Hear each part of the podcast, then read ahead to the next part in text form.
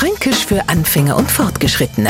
Heute nicht, das ist ein Satzweg macht für viele Franken und vor allem scheinen den manche als allerersten Satz zu lernen, wenn's in einem Geschäft arbeiten. Folgende Situation, die wir selber auch schon mal erlebt haben. Sie gehen in einen Laden, fragen das Personal, Entschuldigung, ich suche da, nur bevor es ausgeht haben, was sie suchen, kommt, nicht, Wer jetzt glaubt, das wäre unfreundlich, der deicht sich. Vielmehr ist das ein totaler Ausdruck von Kompetenz. Erstens weiß derjenige genau, was alles auf Locher ist und zweitens kann er Gedanken lesen, was also schon ganz genau, was sie sungen, noch bevor sie selber wissen.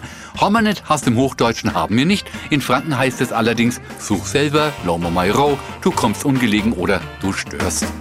Fränkisch für Anfänger und Fortgeschrittene. Täglich auf Radio F und als Podcast unter radiof.de.